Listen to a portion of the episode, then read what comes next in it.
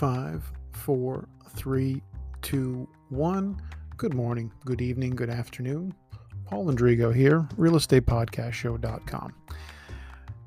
Would you love to have your house sold and closed by the end of summer? Well, I'm the one that can make that happen. But the timing of this is as important as any other factor. So, with spring just about to end and summer about to begin, you need to be listed with me now. Last week would have been better. Today is good. By the end of this month is ideal for me to be able to help you sell and be closed by the end of summer. So if you're serious about not just listing your property, because this as you may have heard many of my podcasts, is one of the biggest stress factors in a homeowner's experience is when you hire a listing agent instead of a selling agent, you make the mistake of hiring someone who's really good at talking up what they might do versus the selling agent who is going to show you, like I do, what I have already done.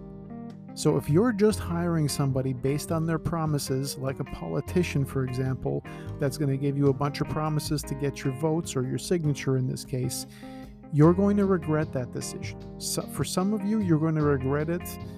And the value that you're going to regret it is going to be in the hundreds of thousands of dollars. I see them daily. I just saw some today where underpricing, trying to get offers, you only need one buyer. And if you can't cater your listing to that one buyer, if you don't know enough about what's happening behind the scenes, and you don't realize that there are three, four, five million dollar houses selling in one day, there's no reason that your property, if it's anything less than that or more, should take an unreasonable amount of time. And for some of you who are playing the listing offer, the listing agent games, and the offer date games, those days are over.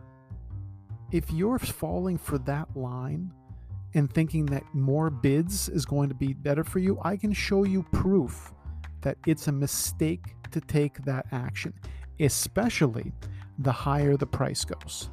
The higher the price goes, the more likely the buyers that you want to attract are not the kind of people who are interested in bidding against other people. They are more than able to pay the price that you're asking for, but they need to know it right up front. This is why transparency is such a big factor, and not too many people understand it. Some people are thinking that sellers are going to be upset about this. Not not the smart sellers. The smart sellers, if you're one of them, will understand because if you're someone who has the money to pay for something and is willing to pay for it, and you could close on it yesterday, that's the kind of person you want buying your property.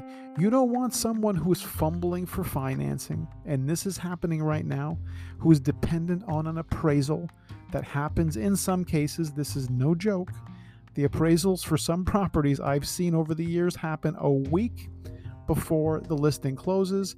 The appraisal says no go. The person's then left scrambling for financing. It's a disaster that can be completely avoided by having the right qualified buyer and not the person, again, with offer dates, you'll hear all about, you know, oh, 30 offers, 40 offers. Who cares? 80% of those bids were not even in the price range. So it was completely useless. Maybe it bumped up the interest for the property, but it did nothing for the sale price. In many cases, the underpricing of your property is the death of your listing.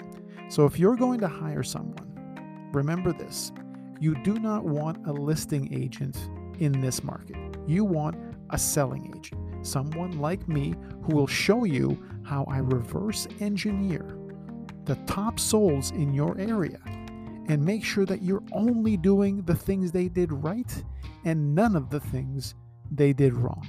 Because even on the top sales, I do see mistakes made and things that can be corrected.